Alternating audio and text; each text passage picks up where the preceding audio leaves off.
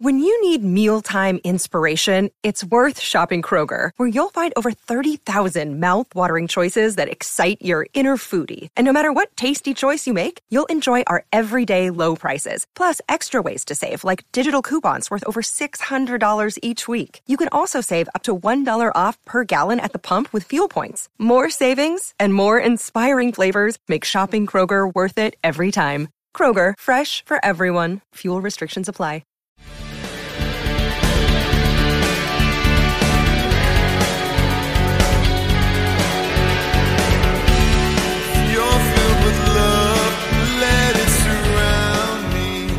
Pittsburgh Steeler fans, what's going on? This is Jeff Hartman, senior editor of BehindTheSteelCurtain.com, and we are back with another Steelers preview where we preview whatever we want. In this case, it could be the Senior Bowl, could be the Pro Bowl, could be whatever. Dave Schofield will be joining us shortly, but in the meantime, it's just myself and Bryan Anthony Davis. What's up, Bad? How are you? Hey, I'm so glad to be here. Happy February. It is February 3rd, the day the music died. And so, mm. if you remember that great snippet. One of my favorite all time songs is American Pie. Don McLean. You, you got it. Love Not my song. favorite Don McLean. I like Starry Starry Night. That's a great song about Vincent Van Gogh. He did a good job with that one too. I used to sing that song to my kids, that and Piano Man, trying to get them to go to sleep because mm-hmm. it was long enough. But I changed Whiskey and Rye to Sunny Delight, and they they kind of they kind of like that. All right, uh, let's get this show on the road. Steelers news. I think I want to start off with the offensive line. You know, Seaman, excuse me, he was going to get that internal promotion. Everyone was expecting Chris Morgan to be promoted and take place of Adrian Klemm. Well, for a lot of reasons, that's what the Steelers tend to do. That's also when you know he comes in and takes over. Najee Harris rushes for 180 plus yards. The running game looked better, and he's now a part of the Chicago Bears organization. And the Steelers have no offensive line coach. Brian, how do you think this is going to play out? It's interesting because they have n- they can't really hire from within. They can't move the assistant up because he was the assistant. So, yeah, it's going to play out interesting. Now, a lot of people, and we talked about this, and something that you will hear when we go ahead and have Here We Go, the Steelers offseason show with Kevin Smith. I asked him, What do you think on this? Was this because Mike Munchak's available and he felt like there was writing on the wall that maybe he should take off. Maybe they didn't give him a commitment.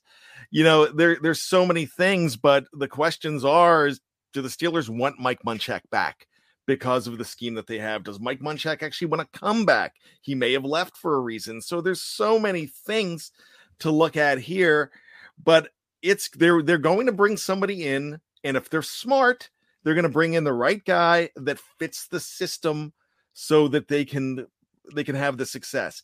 I keep on going back to one of the greatest articles I've read in a long time. I love Jeffrey Benedict's and he he also did it on uh from the cutting room floor talking about have the Buffalo Bills fired Matt Canada yet?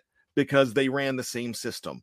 And somebody on our Slack channel made the comment during the uh San Francisco 49ers um, game against the Los Angeles Rams in the NFC Championship game. They mentioned that this is exactly what the Steelers wanted to run. This is the kind of offense that they wanted to run. So they're probably going to bring in the line coach that is going to make that work the most. I have my doubts. And I have my doubts because if, if it was a new coordinator, I'd say, well, you got to give this guy a chance to get his guy. I want to know, and we'll never know this, but I want to know was Adrian Klemm Tomlin's guy or was Adrian Klemm's Matt Canada's guy? If Adrian Klemm was Matt, but if Adrian Klemm, let me say that correctly, was Matt Canada's guy, then I have my I have serious doubts about him hiring the guy that you just described. But if it was a Mike Tomlin hire, Matt Canada's like, I'd like to go in a different direction, then maybe there's hope. But you, I, I agree with you 100%. Mike Munchak might look at the Steelers and say, I want nothing to do with that. I'd rather stay in, D- in Denver, in Colorado, whatever, wherever his family is, because that's why he went there in the first place. And he might want to stay there. Everyone's assuming Munchak's just clamoring to come back to Pittsburgh. I'm not sure if that's the case. So we'll be interesting to see. Eh, I think that, you know, in the coming weeks, shoot, maybe, hopefully, we'll get some Steeler hires, whether it's defensive coordinator. You know, you're talking about a linebackers coach that needs to be replaced because Keith Butler also coached the outside linebackers. Uh, Do they replace Teryl Austin's role if he is promoted to defensive coordinator? They have no offensive line coaches. It's going to be interesting how this pans out. I want to ask you one more question, though. And this goes back to Art Rooney II's comments, which were kind of that's kind of old news, but still. What do you think about the Steelers in the GM situation? Colbert staying on is expected. His contract goes to the draft. After that, though, that's when they're talking, and they, meaning Art Rooney II, is talking about that's when they're going to replace the GM is going to be after the draft. They're not going to have anyone in place prior to. Do you think that's kind of backwards, Brian? It's definitely not conventional. We'll put it that way.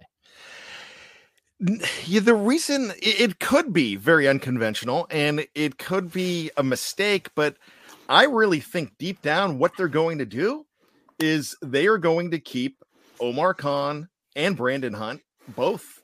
They're going to be uh, they're going to be tag teaming it, and usually, know, we've complained for so long about, especially with the offensive line, the hiring from within. Even back in the Randy Fichtner when he came to uh, came to the offensive coordinator position, we complain about that. But this might be this might be a good hire from within to keep those those two same guys and have them making the decisions, whether one's as a vice president and one's as a general manager, um, just because the system that Colbert put together has worked so well for 21, 22 years. So maybe that's something that they want to keep the keep the same thing going with guys that have been around it for a long time. It's not like a Shaun Sarrett thing where he was around for one or two years behind uh, behind Mike Munchak, and then he took over. These guys have been there for a while, especially Omar Khan with Colbert. And you have Khan, who probably doesn't do the player personnel evaluation as well as Hunt would. And you have the fact that uh, Hunt is not going to be able to manage the books and the money and the contracts like Khan would. So it's really it's really a good situation to keep them both, and I think that's what they're going to plan on doing.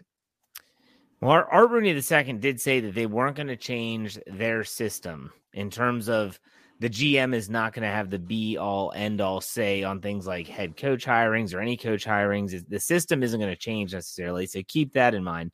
We welcome Dave Schofield to the show. What's going on, Dave? Oh, a, a lot, but yes. I'm here. I'm here. You're uh, here. Uh, I, I do want to say one thing before I get into anything else. I want to thank you too for doing a fantastic job of covering for me for the Thursday AM show this morning. Um, I listened to that one. That was that was a really a really good one. So I, I appreciate you guys stepping up and and help me out there. No problem. Did do you have you ever measured your hands? I'll ask you. Yes. you said it. You said it. And I, I once I heard how they did it. You know, you put it on a flat surface yeah. and you measure.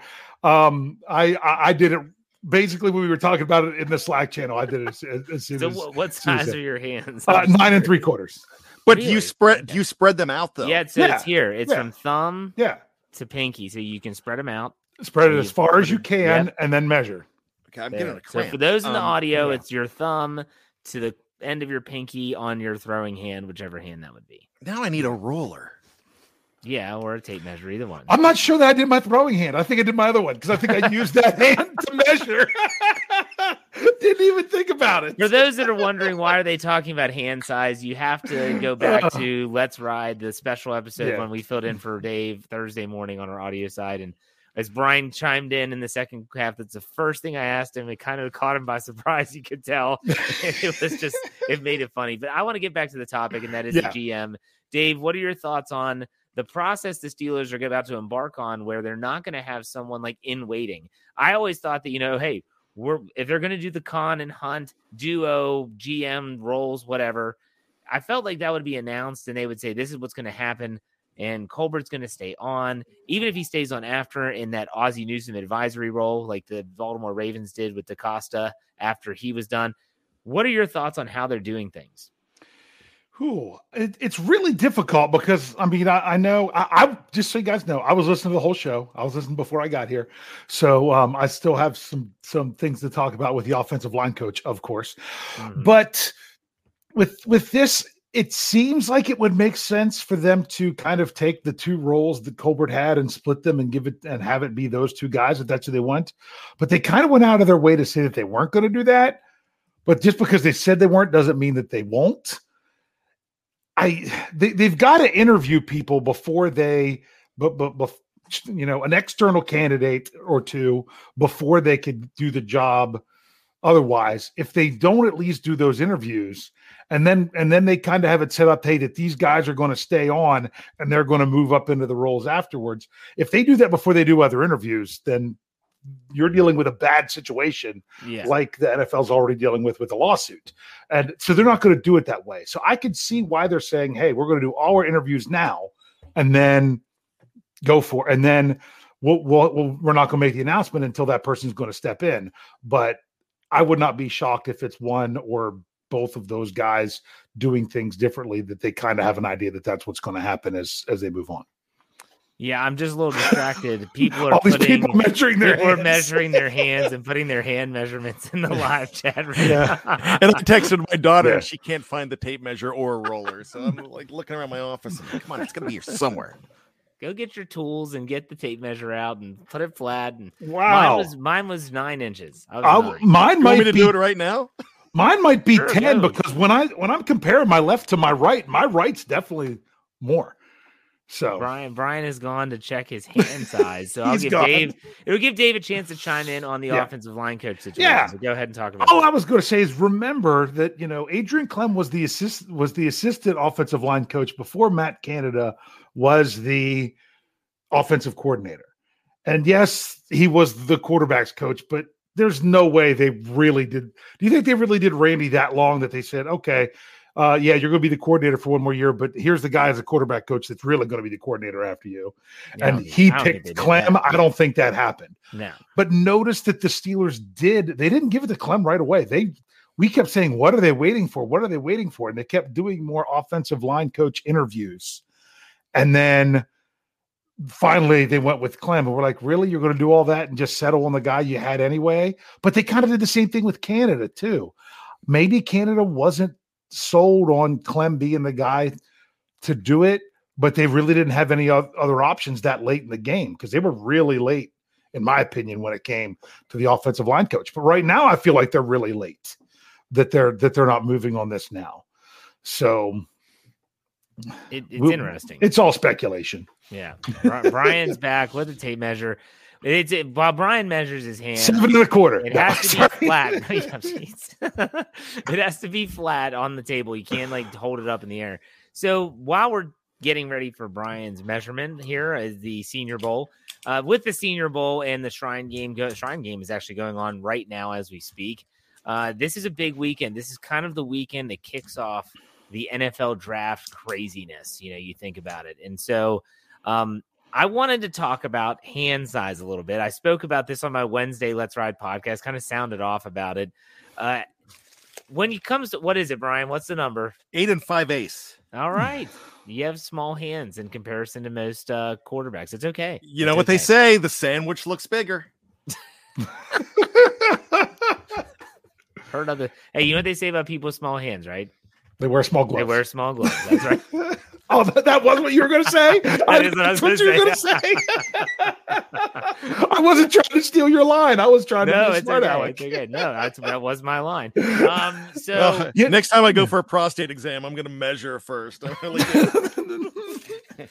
Wait a second, Doc. You, you have somebody doc. else here? you ever had your hands measured before? I've got a tape measure here. Let's hold on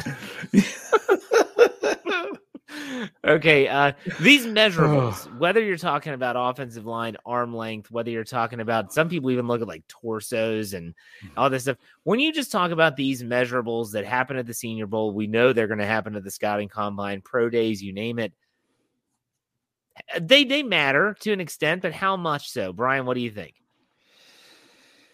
It just depends what you value, really. If talent's talent, it doesn't matter sometimes what the package is. It, eh, you know, if it's a left tackle that you think he's got a lot of talent, but he's five eight, eh, you're not going to go with that guy. So you know, I mean, I I I could understand that, but when we're talking about hands, and I we said it on that special edition of Let's Ride, I'm I'm thinking Joe Burrow had a pretty good senior year of college. You know, throwing that football with those very same hands, he broke records And so I don't worry about hand size at, at all, really. Okay, what about other measurements though? Like, is there any measurement, whether it's bench press for an alignment or you know, vertical leap. I mean, you can talk about all those different measurables. Uh, does anything stand out, or is it just like, look, I'm going to look at the tape. That's going to dictate what I think about a prospect. I'm looking at the tape. You know, Dwayne the Rock Johnson is one of the greatest weightlifters in Miami Hurricane history. He had he had the bench press record for years. He broke it as a freshman and had it for years. He's nobody's all American. Didn't even make. He barely made the CFL and didn't stick there. So as far as weightlifting and bench press and that kind of stuff, you know, of course, yeah, we're going to be looking at somebody's 40, but one of the greatest 40s of all time was Dri Archer. He's he's not in the Hall of Honor. Great career. oh, Dave, what do you think about these measurables? You can get too focused on them, and you could also not see a red flag. I gave you a great Dave answer. Yeah, I was like, you know wow, you're all over the map there. Yeah, no, the, the I, I can't stand it when people put so much stock in the measurables. In I mean, you know, even this is me, a numbers guy, that they measure that all those measurable things that, that that's what they want to say. Oh, this person is really better because he put up, you know, he tested this and tested that and tested this and tested that. There's testing and there's tape because Jeff and I know this from our wonderful experience of coaching elementary school basketball. And they hold evaluations for kids and they give them a score. Yeah. Just because you can you can sit, you know, stand on the block and hit a bunch of shots in 30 seconds doesn't mean that you have the aggressiveness to actually take a shot in a game. So you could score really well, but it doesn't mean that you're a really good all around player. So it's got to be a combination of both. There are some things that that, that you could really, really scream about. For example, I'm thinking back way back into the 2015 draft. There was a, a certain tackle, a right tackle, coming out of Wisconsin that they were worried about him because he only got 16 reps on the bench press at, at, at 225. Me coming out of college, I I don't know. I think I could have got well over 30 um, at the time when I was really, really mm. training. Um, on, on that's just me because I mean I was benching almost 400 pounds anyway. So um, maybe that was, you know, I don't want another kick herd around the world thing. I can't, I can't, I'm not even allowed to bench press anymore.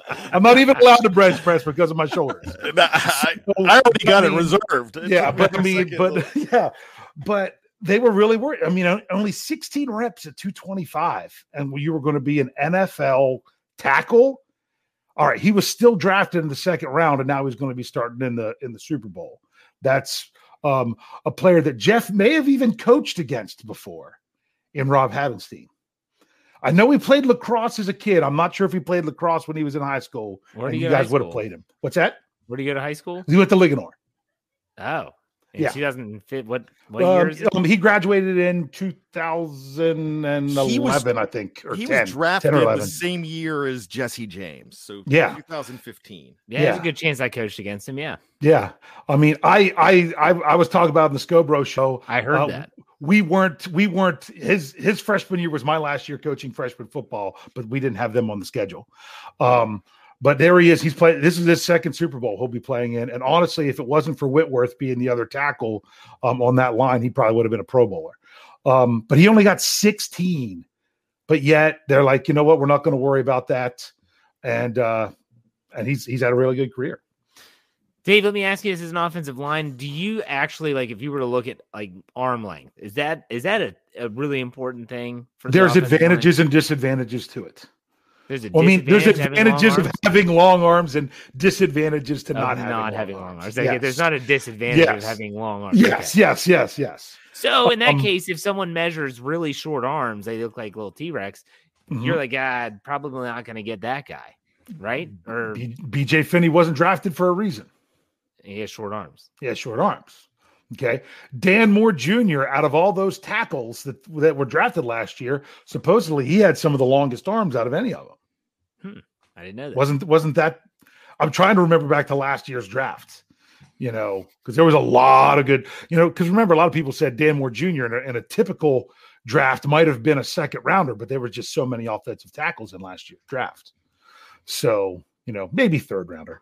But um, but he he was one of the ones that didn't have short arms. weren't there a lot of short, Brian talked about it last year, didn't you? Do you do you remember? Well, Brian doesn't even remember what he had for breakfast, so I don't know if he'll no, remember that. He remembers that. Um, I'm sure he remembers that, that. Wasn't there a lot of short arm tackles last year?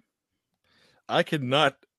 I really could not imagine me talking about I mean, you I, can tell us where you were in 1987 when Rod Woodson was drafted, and yet you don't know the short arm tackles. What the hell's going on? That just doesn't seem like something I. I mean, like if you if you if you want how many hairs in in uh, John Oates's mustache, I could probably tell you that. Yeah, but like yeah, ours, yeah, I don't know. Yeah, John, John not not Brian. Yeah, I mean, I I have I have really long arms for my height. I when I when I I went to a combine my junior year of high school, and they measured my height at six five and my wingspan at six ten.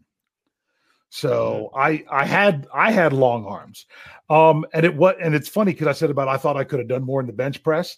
Yeah, that was part of the problem. Is the longer your arms, the harder it is to bench press. You know, it's a lot easier to do that with with short arms. Jeff, you know that you're you're a health guy.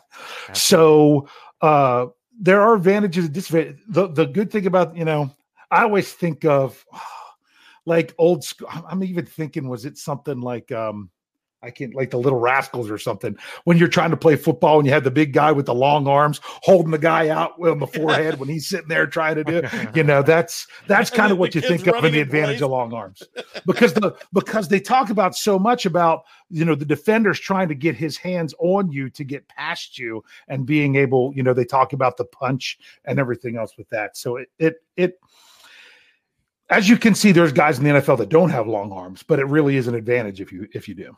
Yeah. So let's talk about the Senior Bowl. The practices this week, there's been a lot of buzz. I asked Michael Beck this question on my Let's Ride podcast that'll run on Friday morning, and I want to get your all's take too. Everyone is talking about how the Steelers, Mike Tomlin, Kevin Colbert. I mean, Mike Tomlin's down there. He's shaking hands. He's kissing babies. He's meeting parents. Like you would think it's high school homecoming for Mike Tomlin right now, but still, they're talking to Malik Willis's parents. I mean, glad someone picked up on that. Um, they're showing a massive amount of interest in Malik Willis. Mm-hmm. Could this be a smokescreen, or could they just have an an unabashed saying, well, "This is our guy. If he's available at 20." Do you hate that approach, Brian? We'll start with you. I I don't love giving, especially when you're you're picking at 20. I don't love giving away you know your strategy on anything but i really don't even think that uh, I, I, know it's come out that uh, they like malik better than they like kenny pickett and i and i'm cool with that. I'm cool with them liking whoever they like because in the end they know more than i do. But i i really think that i don't really think it's a smokescreen. I think it's just the fact that he's probably the most popular coach down there and if you're going to introduce somebody to your parents, you're going to probably introduce Mike Tomlin to them because he's a guy who goes out of his way. He went out of his way to coach Justin Fields last year. He went out of his way to coach a guy um, this year, and uh, it was a wide receiver. He was trying to, you know, give some tips to. This is what he does. This is what Mike Tomlin loves. When we always talked about and and we can't ask him this because if we we're not going to ask it of uh, Andy Reid or Sean Payton, but but he's a perfect college coach just for the fact where his relationships with some of these guys. I heard somebody talking today on a on a, radio, a Pittsburgh radio station about the fact that you know Spurrier, Steve Spurrier, when he, he was in Washington, he didn't even know some of the guys on defense. Didn't even know their names on defense, and so it's this guy, Mike Tomlin, is a people person when it comes to especially young talent and kids, and he loves it. I remember um, listening to Pat McAfee talk about how he'd walk across the field to talk. Mike Tomlin would walk across the field to talk to the punter, the kicker, Pat McAfee. And he said, This is who this guy is. So I don't think any decisions have really been made yet. There's because seriously, all the attention that Malik Willis is going is getting right now, there uh, it's going all the way to make him maybe a top five. Trey Lance, your boy from last year that you loved so much, he was like, they were talking 20, 18, 15, then 12 to the 49ers. Then next thing you know, five. You know, I mean, or three. They they were so excited about this guy because some guys get press more than others. And if I'm there and I'm in that situation, I'm introducing my parents to Mike Tomlin and anybody that'll talk to him. And you know what? Mike Tomlin's going to win the room. He's going to go in. He's going to be very, very cordial to him. He's going to be a great guy and they're going to feel great about Mike Tomlin. They're probably hoping he goes to the Steelers. Yeah. Dave, what are your thoughts on that approach to the NFL draft in terms of just, hey, open book, this is who we like? Well, Brian said a lot of good things there. And sorry. yeah, um that the thing I liked the most was where he said that other, you know, just because Mike Tomlin talks a lot to someone doesn't mean that he was the one seeking them out. They could have just as easily been seeking him out.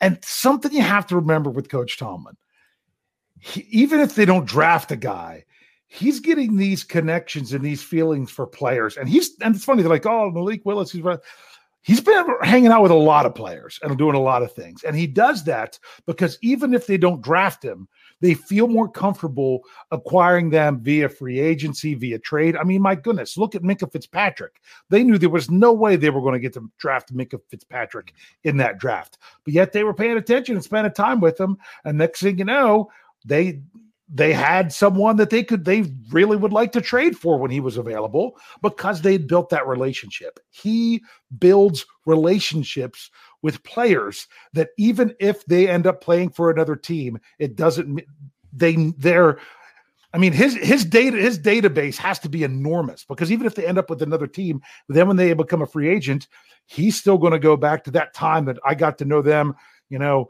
you know, got to know him at the Senior Bowl, got to know, you know, he talks about Najee, got to know him, at, you know, at mobile and things like that. That's that's what he does. He builds those relationships. I wouldn't read too much into it.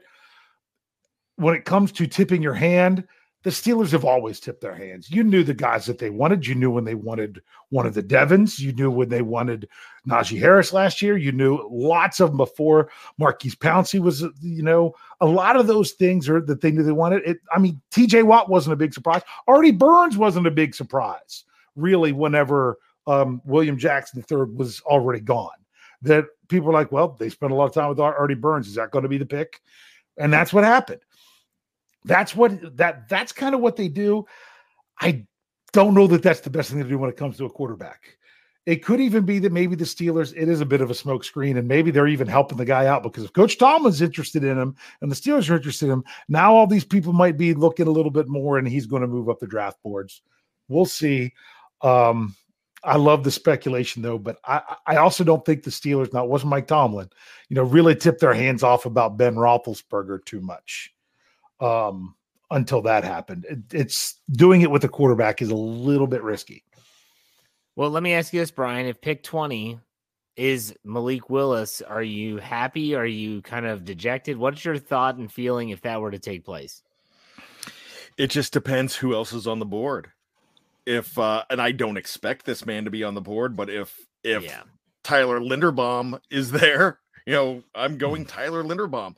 But I don't even know if the Steelers want a center. We don't yeah. even know that if they if they want it or if everybody else wants them to want it. Um, if Ahmad Gardner is there, the quarterback from from Cincinnati, I love this guy. So it just depends what how they want to put these things together. If they think that this guy's a franchise quarterback and he's there at 20, I want them to take him but I want them to not do it because he's a quarterback. I want them to do it because they covet him. Good point. Dave, what do you yeah. think about that? Well, I've done three mock draft Mondays so far. Mm-hmm. And two of them have been quarterbacks. And those two quarterbacks were the first week it was one Malik Willis. And last week it was one, I guess it was technically this week, is one Kenny Pickett, is who it was this past Monday. So that's who we've just because they've been either NFL, CBS, one of the big networks, it's one of their mock drafts. And those were the, the players that were highlighted. And I, I said it about both quarterbacks. Don't take a quarterback just because you're taking a quarterback, just for the sake of taking a quarterback. But if it's the guy you want, take him. Take him. If it's who you want, take him.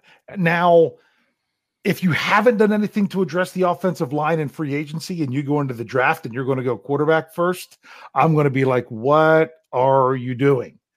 That's just me. If you see the Steelers add one or two starting quality offensive linemen in free agency, then it might be that they're really looking to do something else at that at that time in the draft. So that to me is going to be more of an indication of what they do when free the free agency period um, is really gets going. So this Saturday is the Senior Bowl, and I want to ask you a simple question. You know, there's certain events that take place in the off season and especially the lead up to the draft. Everyone puts so much stock into the NFL scouting combine. How much stock do you put into the Senior Bowl in a game like this? It's an actual football game. It's not running in a straight line, bench pressing in front of, you know, jumping, all the other things that they have to do. Brian, how much stock do you put into the Senior Bowl, the lead up to the game and the game itself? I put a lot of stock in it. And the reason I do is because these guys are, this is some of their, this is their moment. This is jumping from, from the fifth round to the third round. I mean, my gosh, look at what this week did for. I mean, man, I'm I'm forgetting his name already, but the the the kid from uh that the Broncos ended up with the long haired guy that his belly Meinerz is that how you say uh, it yeah uh, Quinn, Quinn, yeah. Mi- what is Meinerz. Quinn Miner Quinn Meinerz yeah Quinn Meinerz yeah look, look mm-hmm. what this week did for him for from Wisconsin Whitewater you you know what I'm saying so I I just really think that this is their moment. This is an all-star game. You're not going up against a uh, a freshman corner that is playing because of an injury. You're going against talent talent that could be in the NFL. So that that's why I think you should really take stock in this. Dave, what are your thoughts on the stock of the event like the Senior Bowl? I'm agreeing with Brian. I think it's starting to really show that it's i mean especially last year when there was no combine is when it really started to show and they're like maybe we can get a lot more from the senior bowl. Now does everyone participate? No. Do i think it helps these players? Absolutely. Do i think it could hurt these players? Absolutely. To me other than going with what brian said that that it's yes that's perfect that it's going up against you know high quality opponents. You're looking at someone like we've already mentioned Malik Willis, who isn't going to have to just be running for his life behind a terrible offensive line. That should not be the case. He should have a quality offensive line, but he should also have even better pass rushers coming at him, too. To me, I think a lot of what coaches are seeing now, these like a day like today, is how coachable they are coming into a new situation that a lot of these players if you know are three and four years um or even five that they've been in a system if they haven't transferred and they're kind of comfortable with how you know take it that much time to know how to get to do certain things. How are they now on the fly that they're just kind of all coming together and being coached up and in, in whatever system they're running and how they go out there to do it. You could look at a player's coachability pretty good uh, in days like today. Something to keep in mind for fans out there that want to look at something like the draft order and teams that could potentially be in the market for a quarterback that are drafting before 20. And there are a lot of them. Keep in mind the date of April and we're back. and we're back. April 28th, 2022 is the round one of the NFL draft. Then you need another no another date. March 14th. March 14th is when the legal tampering period starts and players are able to start negotiating contracts as free agents with the 16th being the first day of the league year. All of that's going to change with some of these quarterbacks that could be on the move in free agency or via trade. We're talking Jimmy G.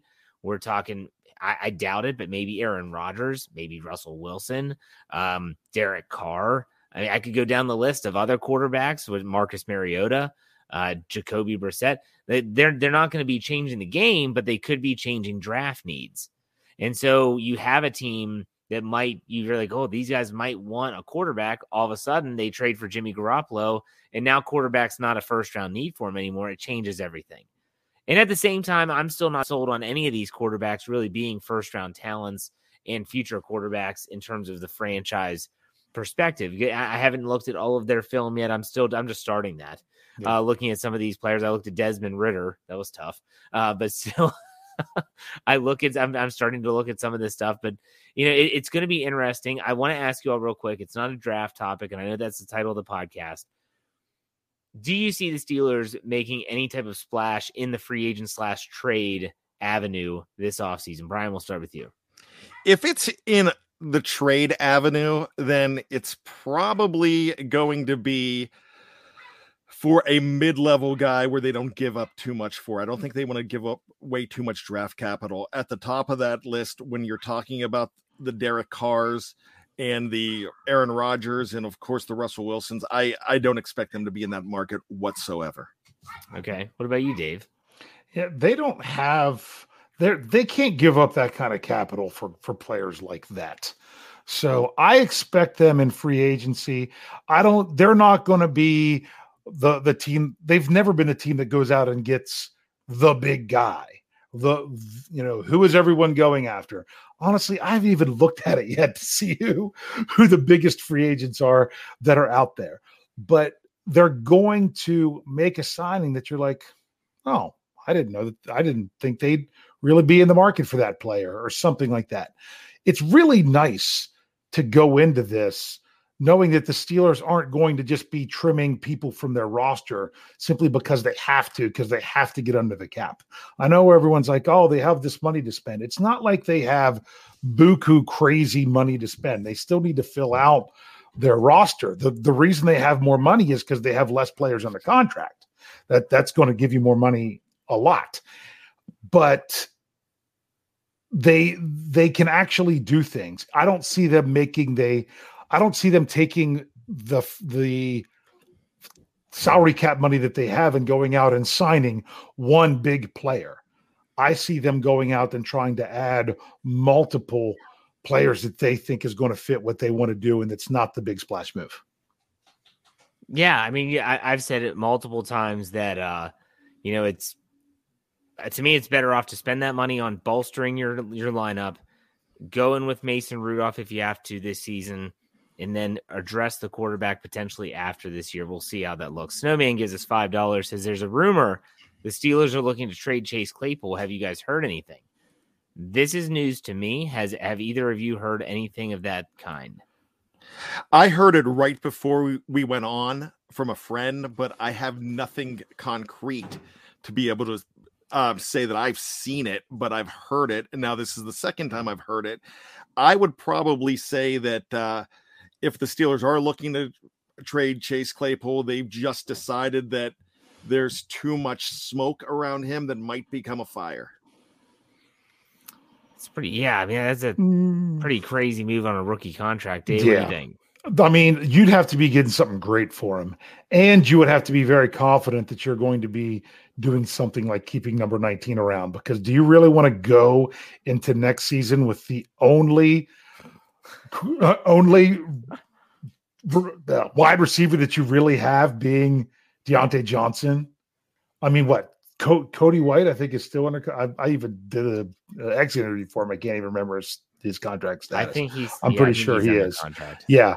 So my thing is, do you really want to go into the off season with that? Because Ray Ray's not under contract. Washington's not under contract. Juju's not under contract. To trade Claypool, now, granted, I've been out, out of the loop for from a lot of things for about the last day and a half, but I have not heard anywhere credible that I would that that I would trust what they say that's even sniffed that as a possibility yet.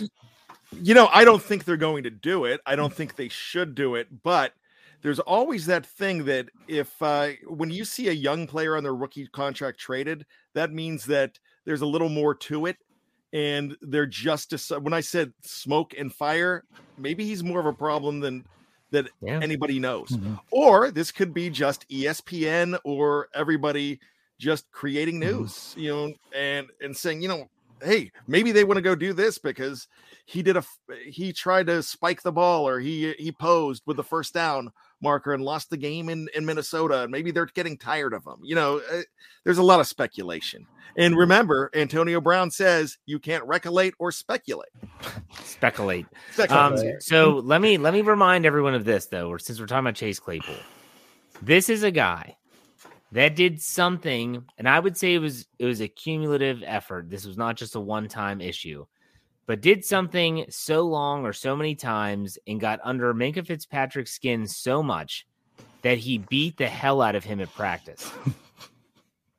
I'm not exaggerating. I spoke to someone that was at practice, saw it with their own two eyes, talked to him on the phone. I'm not saying who. He literally beat the crap out of him at practice. And then Claypool gets up and has the balls to talk trash to TJ Watt, who wasn't practicing yet because this was before the season started. I have to remind myself of that sometimes. Minkah Fitzpatrick's like a pretty cool and calm customer from everything that we've seen. Yep. And this is your teammate. Like, get your teammate, you know? I'm just saying. Maybe you're onto something, Brian. And I'm not saying they're going to trade him, but I think that this guy might be a persona that we're not seeing necessarily from the public. And it might be because there's no reporters in the locker room right now. You know, everything is over Zoom, or there here's Chase Claypool to talk to the reporters. No one's actually getting to go in and talk to these players. So keep that in mind. Uh, I think he's just misunderstood. Who really understands Canadians anyway? that crazy Canuck we that, have on staff. I have no idea. Mr. Blue Check. yeah, so I mean, like I said, just I don't know. Take that for what it's worth. But Minkah Fitzpatrick beat the crap out of him in practice. And I just yeah. don't see that happening all the time. Mm-hmm. You know? it's Good. Brian, do you want to say anything? You look like you're about to say something. No, no, actually, I, am just okay. taking it all in. Very good. Mm-hmm. All right. I have, a, I have a question for y'all that has nothing to do with the Steelers. It has everything to do with where we live in the region that we live in. And I have to ask what you all think of the Washington Commanders. Like, I'm sorry, before we get to mm-hmm. trivia, like, I have to ask you all what you thought about this. I had a pretty interesting experience as an educator, and I, what I teach obviously is is physical education. So we're talking about sports and some of my students. But I'll let you all go, Brian. When you heard the news on Groundhog Day that the, the Washington Commanders were now a thing, what was your reaction? Well, you know, when I heard the news on uh, the first that it leaked and they yeah. had all this, I, some people from Washington were hoping that this was the biggest swerve ever. And I was like, that'd be so cool if this was the biggest swerve ever because this should have been April 1st because it seemed like a joke. It, it's just not. I, I don't have a problem with the uniforms. I don't have a problem with anything um, too much. It's, you know, I, I really don't. It's just the fact that it's just so it, it's World Football League. It's mm-hmm. XFL. You know, it it just like, and I hate the fact that some people are saying that oh they're going to call them the commies now, and uh, I mean I would have rather them. I would have you haven't seen that on social media? No, I've, I've, seen it. Kind of the commies, really and like my buddy said, "Well, they're wearing like uh, red and gold." I'm like, "Well, it's burgundy, but you know that could be like the Soviet Union." I'm like, "All right, um, no, I, I don't think that's the case." But I would have rather them went with the Commodores and put Lionel Richie on the helmet. That would have that would have been Hello? so much better. Yes. so I I've gone commando before. So I mean the real just yeah. I just hope that these guys are still wearing jock straps. Yeah. Friends listen to Endless Love in the Dark. Anyways, Dave.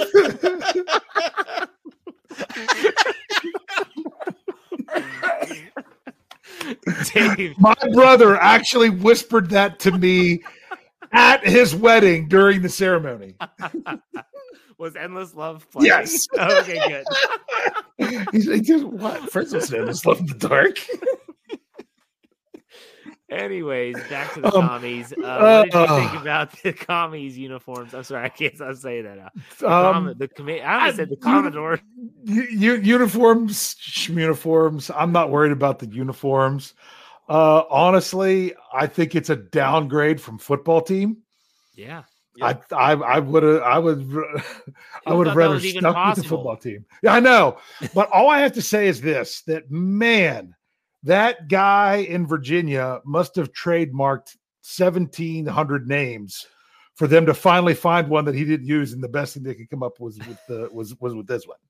So, because in case people don't realize, that's what happened. Why they yeah. didn't have a name for two years is that someone went out, heard they were heard they were going to have to switch their name, and went out and trademarked all these different things so they would have to pay him for it. Anything that could have been. So they had to really think outside the box. So yeah, that was a wang uh, move. Now, now you're the commander. no, that's a genius move, is what that it's is. a that's wang a genius move. But all these people are like, "Oh, it should have been this. It should have been that." Yeah, trademarked already. Trademarked, and they weren't going to reward the guy. They were mad at him. So I thought the name Renegades would have been a good one. The the Renegades. Oh, the Steelers would have yeah, I get yeah, it. Still would have been gold. Yeah. It still would have been better. And I just and then people would have compared him to the XFL. And yeah, you know I mean? here comes you know they show the cars that are driving out of the mm-hmm. parking garage and they're going out mm-hmm. to hand out free merch. It's like nothing screams desperate more than you giving away free stuff. You know. Anyways, tell you what though, they I, I saw the report that there was a lot of. I mean, they ended up because it's new. Yeah. They they they're they're really up there in the sales right now. Well, but if well, you're going to go with the commanders or whatever their name is, how do you not have a C on your helmet? Like they kept the W. I don't understand that at all. And then the black helmet, it's on the front of their helmet. It's on the crown. It's really weird. What's right. so funny? I, I got to some of the ones they're put in there. I got to bring up Kathy, the great Kathy Ford, the Washington, the Washington, Washington Wangs. I don't think that was trademarked. They could have done yeah, it. They could have gone with the Wangs. They could have kept the W on the helmet too. For yeah. the like everyone thought they were going to be the Warriors, but that was one that was definitely trademarked, and it was just yeah, I don't know, yeah, the red tails, all kinds of different things they thought they were going to do. So, anyways, yeah. let's go to some trivia. Uh, yeah. Do you have one, Dave? I do. It's really simple. All right. Um, or very very quick. I'm not saying it's an easy question though. So the Pittsburgh Steelers this season finished with 55 sacks um on on the year. That is one away from the single season record of 56 that they had in both 2020 and 2017. Since the NFL went to 16 games in 1978, what year did the Steelers have the least number of sacks and how many did they have? And I will tell you right now the answer is not 1982 where they only because when when it was strike shortened, hmm. or 1987 when they played one less game. Sorry, I'm going to say 1986 it was an awful year. I'll, that's what I was going to say too. 86? You didn't know. You, you didn't even know. I don't know. What is it? 1986. They actually had 43 sacks in 1986. Oh, wow. Okay. I'll go 89. 89 was actually that was if you throw out the the if you throw out 87 and 82 89 was the third least with mm. 31 oh, wow. but there was a year that they only had 19 and a year that they only had 18 wow. they had 19 sacks in 1988 oh bad year yeah and they only had 18 sacks in 1980 Mm. Wow. Yes. That one was surprising to me was the 1980. That's why I had to ask. I mean, they had 49 in 1979 and they only had 18 in 1980. Wow. Wonder what the drop off was from. Well, they went 12 That's... from 12 and 4 to 9 and 7. Well, yeah. I mean, they Age. won Super Bowl. Mm-hmm. Yeah, but that's a that's a precipitous drop off. yeah, that's yeah. Hangover. Yeah, yeah, 31 30 they they lost 31 sacks from one to the next. So Jeez. that one I thought that was kind of crazy. So all right, yeah, that's a good one. That was it for me. All right, Brian, get your cards out. All right, born in Texas, attended high school in Louisiana, played college football in California. From Louisiana, played college football in California. No clue. Next one. Next. Next hint. Lynn Swann started all 16 games for the 2003 Steelers. Yeah, that was nowhere close. All 16 games, 2003. Three. Someone from that went to school in California and started 16 games in 03. Mm-hmm. There's a lot of schools in California. Yes, there are. Yeah. I'm gonna say next next hint. 2003. Oh, let's see. Started started 16 games. Let's go with. Yeah, I got nothing. Went 11 of 13 passing in a September 20, 2002 win over Cleveland, his first NFL win as a starter. So started 16 games in 2003. That would have to be Tommy, Tommy Maddox. Tommy Maddox. Tommy yeah. Maddox. Where did he go to school? UCLA. Ah, number one that. pick out of UCLA. That's right. He yeah. went to Denver, right? Yes. Mm-hmm. That's what I thought. And they hmm. actually, in 1992, they actually did a platoon with, I believe his name was Shawn Moore out, uh, out of Virginia. And they would actually go back and forth, like first down, second down. I mean, Dan Reeves was like platooning them in and out in the same Jeez. series at some points in that. Um, Elway was hurt, I believe. All right, selected out of Louisville by the Steelers in the sixth round of the 1979 NFL draft. Louisville, 79. See, this is not my wheelhouse. No, it's not. 70 this is one I, sh- I could give Tony Defeo. This would be his. Mm-hmm. He would love this one. Played in 157 games in a 12 year career spent entirely with the Steelers. 12 years. So he was there until 91. Hmm. Out of Louisville. I don't know. Retired um, with 37 interceptions, the third most in franchise history. Everyone I'm thinking of was wouldn't have been drafted in 79. They're all older or younger, I should say. Yeah, that's what I'm struggling with too. Uh, all right, I think I should got, I should know this one, but I don't. I'm sorry. I think you get it here. Earned his law degree while going to night school and playing for the Steelers from 1984 to 1988. Nope. That was like the hardest right, question of them let's all. go to number Earned a Super Bowl ring with the Steelers in 1980 with a pair Jason of interceptions, one against Miami and one against Houston in the AFC playoffs. I'm going to go with Jason Winningham's guess of Dwayne Woodruff. It is number 49, Dwayne Woodruff. Thank ah, you, Jason. Was, Good job. He was 79. yeah, he was a rookie. Wow, I did not. I did not realize. I, yeah, I didn't realize that he he was. I was thinking he was drafted in the 80s. I don't know why. Yeah, I have to give a shout out to Dwayne Williams, who probably he guessed the greatest Louisville draft pick ever by the Steelers, Mr. Colin Holba, sixth round. yeah, yeah. When he said sixth round out of Louisville, we should have we should have been all over that one. Could you um, think of another Super Bowl winning Louisville player that the Steelers drafted in the fifth round? In I'm going to go ahead and say 2007. Willie Gay. There you go. Yeah. See, he's the only guy other than Colin Holba, obviously, that I know of from Louisville. So I was literally like racking hmm. my brain trying to yeah. Yeah, Woodruff, that's that's a tough one, but man, he was great. And ended up being a judge. Really? Yeah. That's why the that? law degree. I, th- I thought you knew that. No, no, I'm not good with the 70s guys because obviously I no. wasn't born. Well, so. obviously you don't you don't read all my articles. I read all of your articles. I edit your articles. Last time you, you, never mind. All right, let's get a final thoughts. Brian, go ahead. no, wait, see, wait, see, wait. See. I, can, can, can I bust on something? Because maybe you should edit Brian's article a little bit better. Because Probably. last week, when he decided to highlight a player to say what their middle name was, next time spell their name right. I I I, lo- I looked it up. I I looked it up. It was Ulysses it was lost. They, he he he does not spell his name the typical way of Ulysses. It's two E's and not two S's.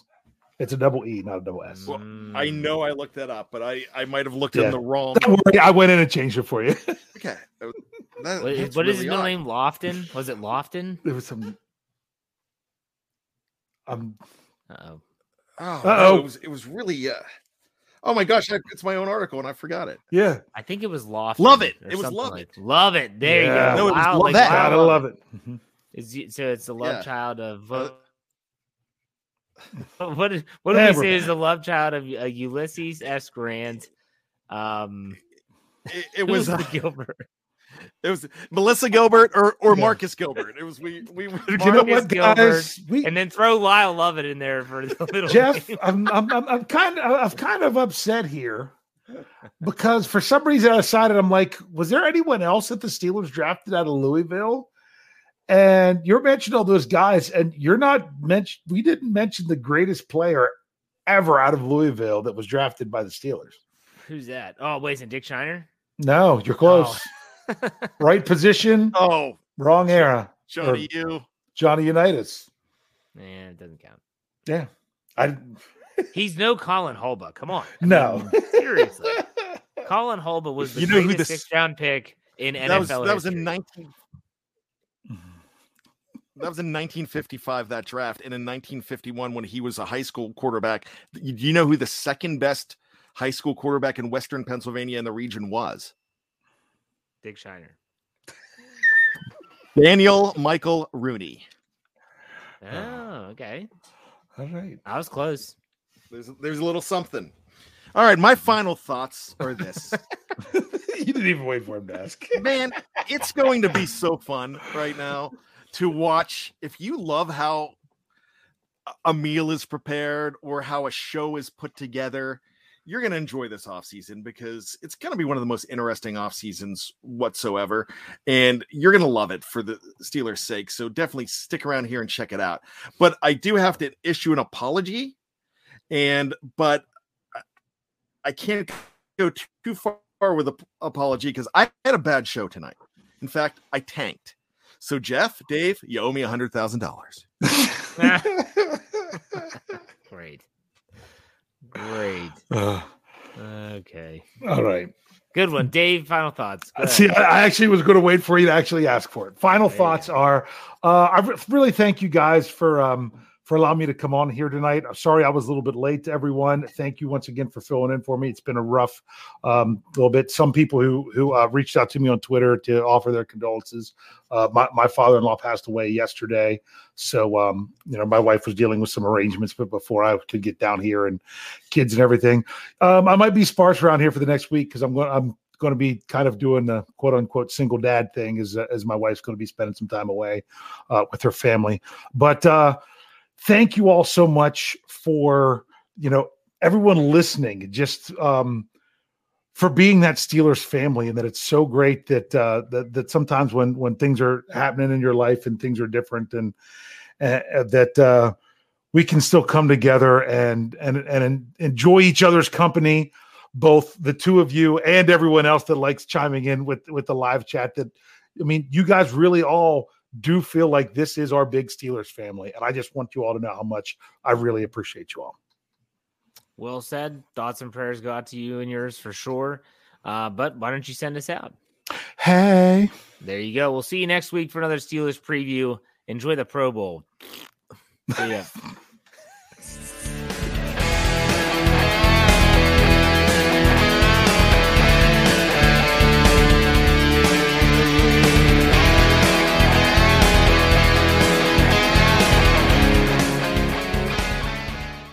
This is the story of the one. As head of maintenance at a concert hall, he knows the show must always go on. That's why he works behind the scenes, ensuring every light is working, the HVAC is humming, and his facility shines. With Grainger's supplies and solutions for every challenge he faces, plus 24-7 customer support, his venue never misses a beat. Call quickgranger.com or just stop by. Grainger, for the ones who get it done.